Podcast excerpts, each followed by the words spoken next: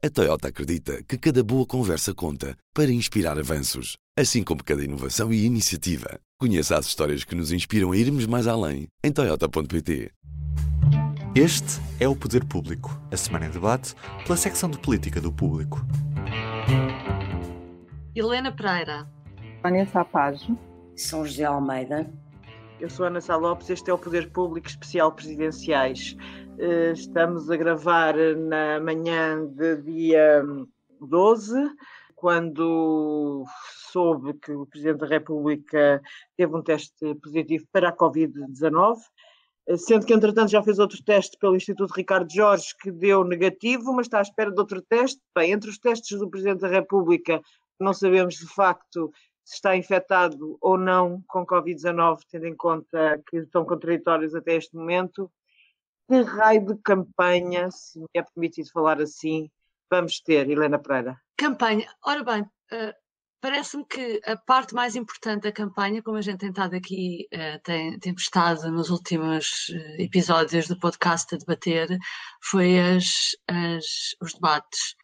Um, portanto, quer dizer, eu vou ser sincera, Uh, se não houver mais campanha para além dos debates, eu não acho que haja grande problema, sinceramente, porque uh, dadas as suspender a democracia, desculpa interromper, eu sei que é horrível estas interrupções para os ouvintes, não. mas e não é suspender a democracia não haver campanha eleitoral? Não, eu acho que, é assim, eu agora estava a ver aqui os, os infecciologistas já estão a dizer que o positivo é positivo, portanto, se já deu positivo, mesmo que agora haja um negativo, aquilo é considerado positivo para Marcelo. Então, não há falsos positivos. Exatamente, então vamos ver. Não haver campanha agora, porque há candidatos que estão em quarentena, não é suspender a democracia. Nós ainda não percebemos, por exemplo, quais são os critérios. Há uns candidatos que vão poder fazer campanha, outros não vão, não é? Claro. Mas qual campanha é que podem fazer a não ser online?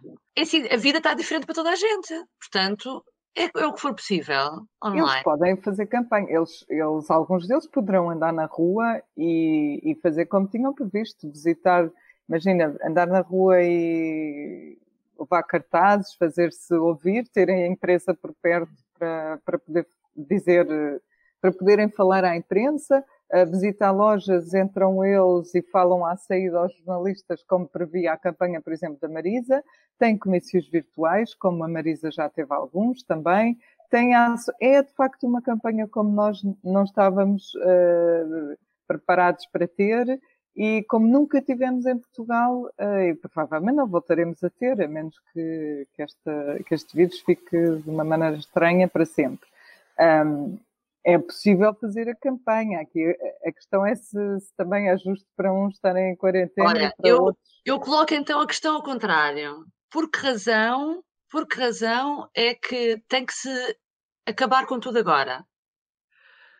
Coloca assim, porque há um, um candidato que está infectado? Não. Ok, então vamos. Já viste a... os números? Os números que o Infarmed não, está não. a prever? Não, não, o que mudou foi o Marcelo, atenção. A conversa toda muda quando o Marcelo ficou infectado. Não, mentira, já vinha de antes. Desculpa lá, Helena Pereira, a conversa já vinha de antes. Já vinha de antes e havia consenso número... para não se adiar. E havia consenso de toda a gente para não se adiar. Que ainda não se quebrou esse consenso. Não, não, não estamos a Estou falar a dizer, ontem a conversa uh, nas, na, na sobre a campanha acelerou esta conversa se deve ou não uh, ser suspensa a campanha por causa, hum. e como é que vai ser essa campanha por causa do Marcelo, atenção.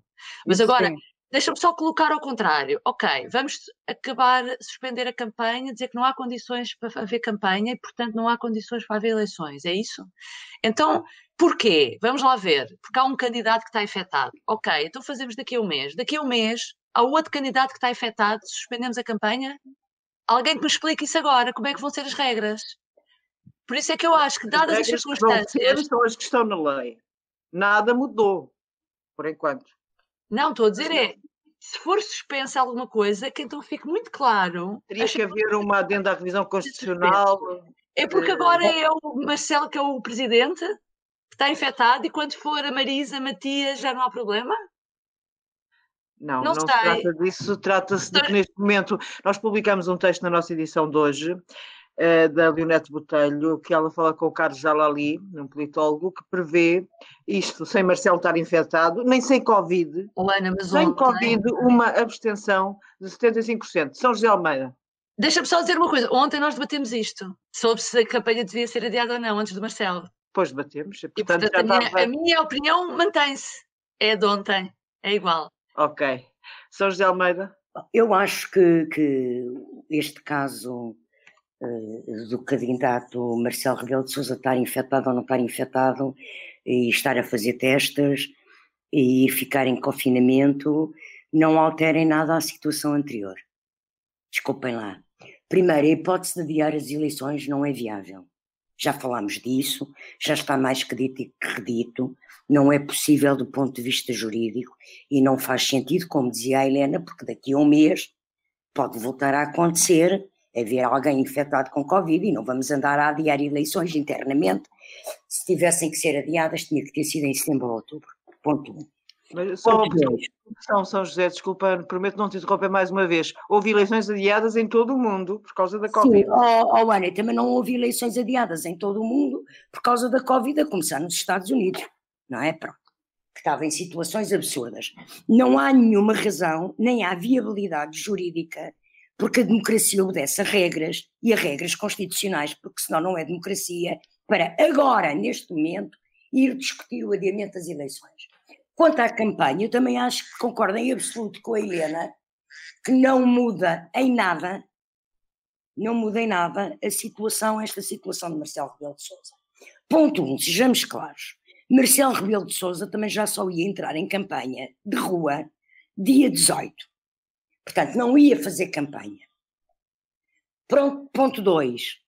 Uh, uh, uh, todos os candidatos já estavam a ajustar a sua campanha às regras da pandemia e todos os candidatos já estavam a transitar para outro tipo de ações de campanha. O que eu acho que deveria ser equacionado neste momento, e pegando numa coisa que a Helena disse há bocado, e pegando no, no, no editorial que o Manuel Carvalho, diretor do Público, escreve hoje, até antes de se saber, foi escrito antes de saber que Marcelo Rebelo de Sousa poderia estar infectado, ou estaria infectado, ou contaminado, um, que é, uma vez que teve tanto sucesso o modelo dos debates, por que não apostar numa segunda ronda de debates na última semana nas televisões? Porque isso é adaptar a campanha a meios digitais que não são só as redes sociais, mas a ser ampliar a comunicação através da televisão para todo o país. E nos canais abertos centrar os debates nos canais abertos e fazer uma segunda ronda de debates. Acho que isto é um desafio às televisões que eu acho que vale a pena.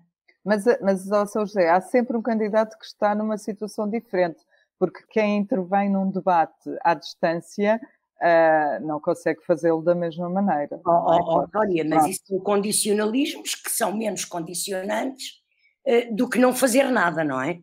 Depende, depende da estratégia depois que, que os candidatos que estiverem confinados tenham para as televisões, para as redes sociais, para tudo. Eu, eu acho que mesmo que a campanha acabasse agora, que a cancelassem, ela não acabava, porque nós todos temos trabalhos lançados para vários dias, temos uh, temas de reportagem previstos, temas de análise previstos, portanto, isto não acabava aqui, não é? Nós íamos continuar a trabalhar sobre os as presidenciais íamos continuar a fazer trabalhos e as pessoas iam continuar a ler e a ver nas televisões e tudo. Portanto, íamos e vamos, íamos e vamos. Vamos, sim. Acho que não acaba. Eh, claro, nós, nós dizemos acaba aqui, Marcelo confinado e tal, mas na verdade não acaba. Não.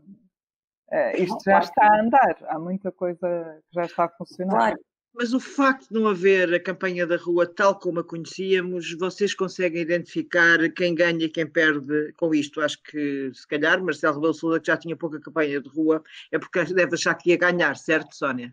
Eu vou-vos fazer uma pergunta para responder a essa resposta. Quem é que aqui, não sendo jornalista, já se cruzou com uma campanha de rua? Eu nunca. Ninguém. Pá, eu já me cruzei, né? Eu não, nunca. Nestas eleições? Não, não, não, em geral. Em não geral. Soares Freitas. Geral, geral. Não, já me cruzei, por acaso, por acaso já me cruzei. Não, isso eu também, mas nesta, nestas eleições é que não. Não é uma coisa que faça assim tanta parte do, do dia a dia dos portugueses. Não, eu acho que as campanhas são sempre pensadas, muito pensadas em geral para a televisão, para, para, para os microfones, enfim. Um, e não acho que o português uh, dependa da campanha de rua, da campanha de rua, não digo da campanha, do esclarecimento que vem associado a uma campanha, para votar. Um, e, portanto, enfim, respondo assim à, à, pergunta que fazes. Quem ganha e quem perde? Epá, claramente, quer dizer, claramente os mais conhecidos ganham sempre, mas não estando na rua toda a gente os conhece, portanto, pelo menos são os que perdem menos não é? Só vos vou fazer uma última pergunta para acabarmos isto neste dia, enfim, um bocado obnóxio, em que, em que não sabemos se o Presidente da República está infectado ou não, embora já venha, tenha vindo gente dizer, especialistas, que não há, que não há falsos positivos. Eu julgava que havia, por acaso, olha, mas pronto, esta história do Covid todos os dias aprendemos, mas o que é que Marcelo eleito com uma, um universo de 35% de votantes poder é que ele tem na face face enfim, ao primeiro-ministro e numa, numa segunda na recandidatura. Infelizmente, infelizmente continuará a ter o mesmo, porque mais tarde ou mais cedo a abstenção em presidenciais, principalmente, a tendência tem sido há 10 anos que ultrapassou os 50%, portanto iria sempre continuar a subir. Acho que uh, esquece a mácula. Uh, não, quer dizer. Uh, Constitucionalmente é. Pois, claro, pois claro. Uh, acho que, que, é uma pena, mas uh, mais tarde ou mais cedo isto vai acontecer. Uh, acontece em muitos países que nós gostamos de dizer que são mais desenvolvidos do que nós. e, portanto, infelizmente, quer dizer, vai servir só para as pessoas tomarem noção, porque se calhar há pessoas que não percebem que isso já está a acontecer e que já acontece há, há muito tempo. Uh, pode servir para, para. Era bom que servisse para as pessoas se preocuparem com isso. Agora, do ponto de vista da. Pois constitucional, como a Sónia diz, do ponto de vista uh, teórico, quer dizer, ele não retira, ele não tem menos legitimidade ou, ou, não terá menos força, por exemplo, em relação ao governo, não é? Ok. São José Almeida, é mesmo, a tua opinião é a mesma? Claro que é, aliás, eu ontem já tinha referido isso que há 10 anos o professor Cavaco Silva foi eleito com 53% de abstenção e há 5 anos o professor Marcelo Rebelo de Sousa foi eleito com 51% de abstenção. Portanto, não há nenhuma legitimidade, nunca foi posta em causa por isso. Mas 75%? Oh, oh, oh, oh, Ana, as eleições nos Estados Unidos têm normalmente e por padrão, que não aconteceu nesta última, mas por padrão, as eleições nos Estados Unidos e noutros países, mas estou a falar dos, dos Estados Unidos, têm 75% de abstenção em média. E nunca vi ninguém questionar a legitimidade do poder democrático nos Estados Unidos.